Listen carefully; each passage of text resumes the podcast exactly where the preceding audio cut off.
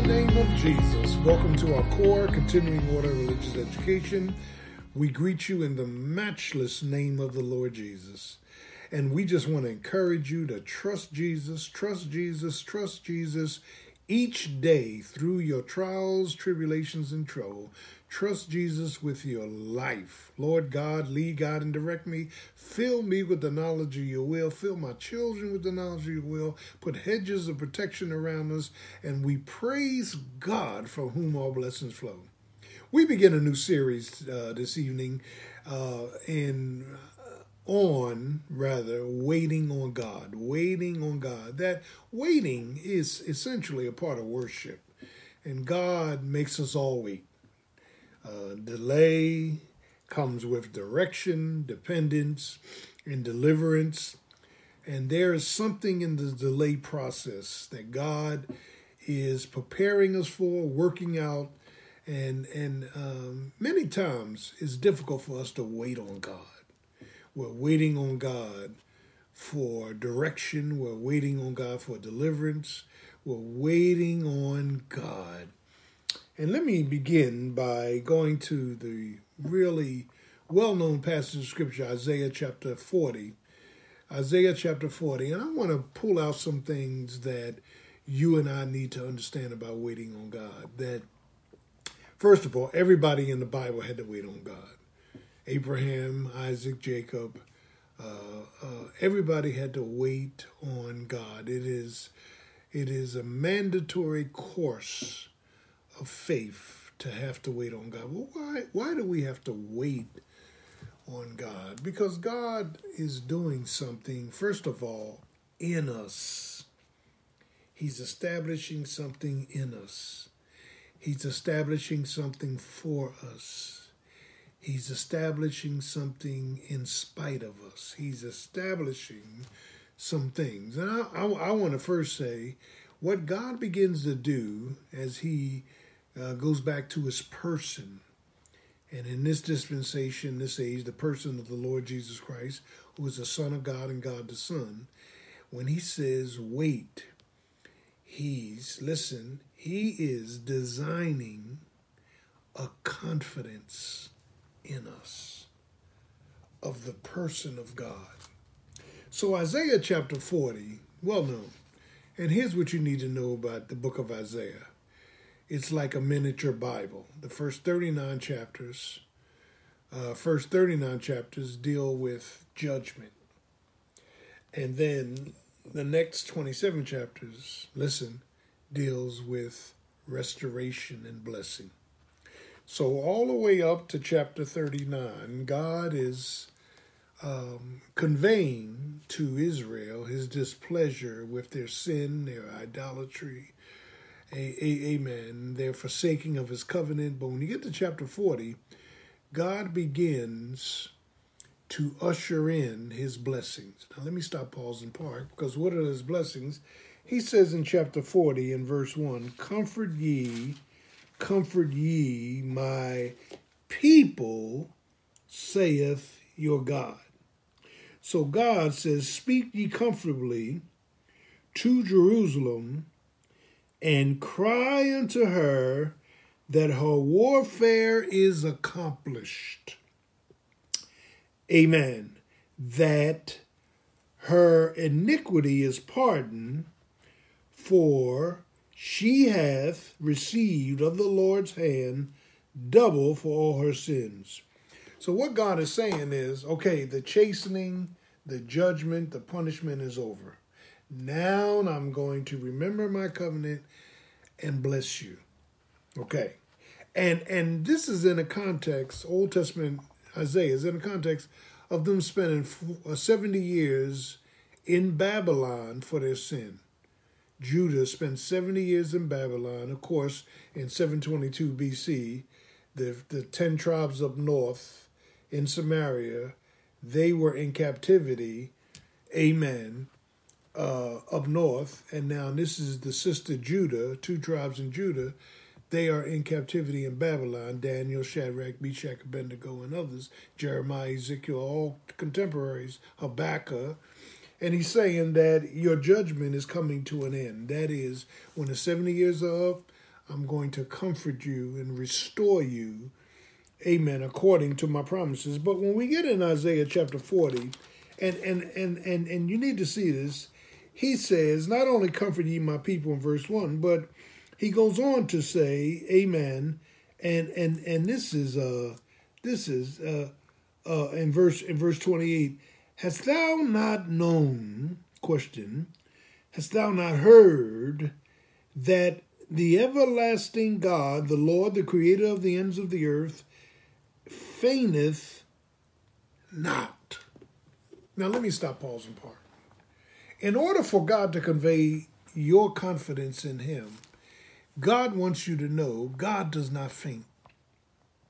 And the, the word fainting denotes he gets tired, he gets weary, and he gets fed up.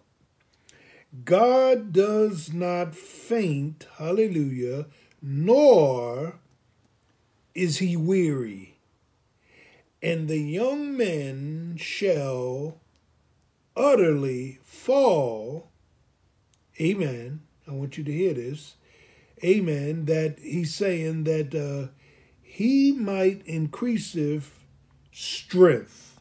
The utterly men fall, but they that wait upon the Lord shall renew their strength. Now, the first thing that we see here is that God renews our confidence. Our confidence is our trust in Jesus. Through all of your conflict, through all of the troubles that you and I experience, God is saying He does not faint, He does not become weary, He does not put us away. Thank God for that. I should have been put away a long time ago. But they that wait with confidence upon the Lord.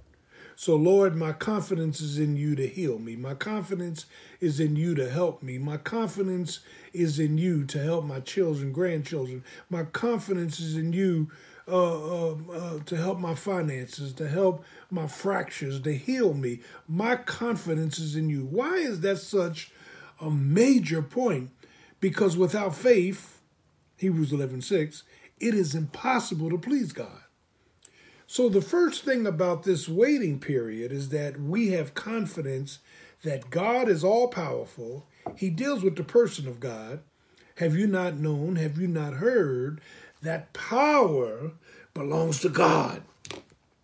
The power of persuasion, the power of peace, the power, amen, to set us free, the power to untie the knots that we have in our emotions. So there's a confidence factor. God wants us to have confidence, and this is the confidence that we have in Him, First John 5, that if we ask anything according to His will, He heareth us, and if He hears us, we know we have the petitions we ask of Him. Confidence. Where is your confidence as you struggle? Where is your confidence? Are you trying to work things out? Are you are you hoping things get worked out? No, your confidence is in a person, the lordship of Jesus Christ. Have you not heard? Have you not known that power belongs to God, and also to Him belongs mercy? Now, mercy is pity. God pities us. He remembers that our frames are but dust. I'm nothing but dust in His sight. I'm fragmented. I got historical issues. I'm messed up. I fall short every day of his glory. Hey, listen, I don't always follow all of his precepts. I pout, I complain, I murmur, I, I do all the things you do. So don't look at me funny. And and and we have to have that confidence that in spite of me, God is going to work out my issues. God is going to work out my prayers. God is going to work out my problems. So the first thing that we see here in Isaiah 40 is we're waiting with confidence. No, um, what I need, what I've been praying about, what I'm looking for has not arrived yet, but I'm waiting in childlike confidence. Now, confidence and trust are cousins, but trusting a person, but confidence in the person. I got confidence in Jesus that he said he would never leave me nor forsake me, that he's going to work out those things that bother me. So we wait in confidence. Then, secondly, we wait through our conflict. That is, that that con that waiting through conflict produces within me a perseverance of faith. James says in James 1 2, count it all joy when, not if, when, it's only a matter of time that these tests come, when you fall into divers temptations, trials, that the trying or fire testing of your faith will work out patience, which is perseverance. What is perseverance? The ability to run a long race, not a sprint. You're not believing God momentarily. You're not believing God for a day. You're not believing God for a week. You believe in God forever. That He gives us the perseverance of faith as we are being fire tested. They that wait on the Lord, we wait with confidence, we wait through conflict. Every conflict in your life and my life, God is going to intervene because a shepherd does not want his sheep troubled. The Lord is, hallelujah, my shepherd. I shall not lack. I shall not want. If I, if Jesus is my shepherd, I don't want for anything. He maketh me to lie down in green pastures. And let me stop pausing part because sheep will not lie down when they're troubled. They will not rest when they're fearful. They won't even eat when they are worried about predators around them. So it's up to the shepherd to enhance the environment so they feel free to rest. The Lord is my shepherd, I shall not lack. He maketh me to lie down in green pastures, new pastures of nutrition. He leadeth me beside still waters because running waters scare sheep. They have no defense mechanism. Okay? And and so one of the things we need to understand is that God wants to end the conflict that's in us. He wants us to wait with confidence. And I know sometimes my confidence are like ebbs and flows, and, and I got to ask God to help me have the confidence in Jesus that I need just to make it through this day. Give me confidence in this person. Give me, amen, conflict through these problems. Because problems are part of life. Jesus said, in this life, you're going to have tribulations, but be of good cheer, I've overcome the world. So God wants to end the conflict, and some of our conflict is internal. It's not always external. Conflict is not always from the outside coming in. Sometimes it's from the inside to the inside. We got historical issues. We got conflict. We we are conflictual within our own sight. I can cause my own conflict with worry, fret. I can cause my own conflict with anger. I can cause my own conflict with control mechanisms. I can cause my own conflict, listen, by not totally trusting Jesus. So God wants us to wait in confidence. Have you not heard? Have you not known that power belongs to God and also belongs mercy?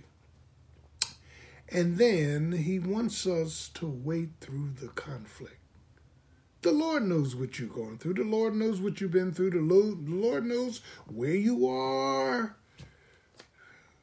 why your mind and heart is tied up in knots why you worry, why I worry, why we fret, why we fear, why why we're fractured. Lord have mercy. Uh, some of the things were learned, some of the things came upon us. And Satan is behind all of it. Because Satan does not want you to rest. We rest in confidence, we rest through conflict, and then we wait through all conditions. In everything, 1 Thessalonians 5, give thanks. For this is the will of God in Christ Jesus concerning you. And we know that all things are being worked. And it says working, participle ing. All things are working together for the good of them that love the Lord and call according to his purpose. The participle working denotes God has a plan. God has a master plan for your life that he's working through. He's working into. He's working through. He's working through this plan that all conditions, through all conditions, through my confidence, through my conflict, through all of my conditions, hallelujah, my Lord causes me to wait. Wait patiently. Wait with perseverance. Wait with his power. That that that he says, but they that wait, hallelujah, upon the Lord. And it's not easy always waiting on the Lord. We become anxious. We become bothered. We, be, we become worried. We become unglued. We believe what we see more than what we believe. God says, Be still and know that I'm God. We wait with confidence. We wait through conflict. We wait in all conditions.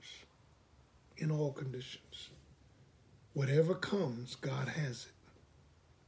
Whatever overwhelms me, God has it.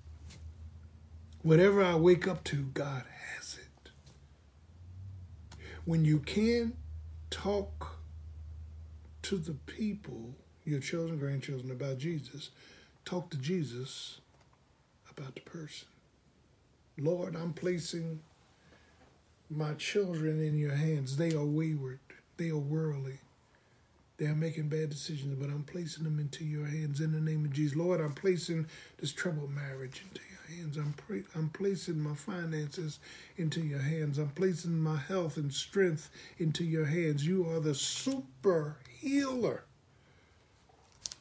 So, God, I need you to meet me where you are. Give me, and here's what God does through the conditions, through the conflict, through through through our confidence, God begins to cease the storms. He brings peace. And that's what we're going to pick up next Wednesday on the peace of God that passes all understanding. You know what God needs you and I to do? Be honest with Him. Lord, I need to wait on you. It's part of worship. I need to wait on you with confidence that you're coming. I need to wait on you, oh God, through all of, amen, all of the things that causes me conflict. I need to wait on you through all conditions. I don't care how bad it looks, I need to wait on you. And I need to wait on you by faith that you're going to cease these storms that I'm living through. I dare you to trust Jesus with your whole heart. I dare you to remember those four points next time you pray. I need to trust you with confidence. The Lord's got it. I need to trust you through all my conflict. He's going to straighten it out. I need to trust you. I need to trust you, Lord, through all conditions. Today it might be the roof, tomorrow might be the car, the next day it might be my sickness, my, my, my need for healing. And then I need to trust you, Lord Jesus, that you're going to cease all of my storms. In the name of Jesus, who can say to the storm, Peace be still. But they that wait upon the Lord, he shall renew their God bless you. Have a great Wednesday evening. We love you. Pray for Pastor. We're praying for you. We're praying for you and your family that you would walk by faith, not by sight. That you would be still and know that He's God. That you would remember my four C's confidence, conflict, conditions, and the ceasing of my storms. God bless you. Have a great day. We love you.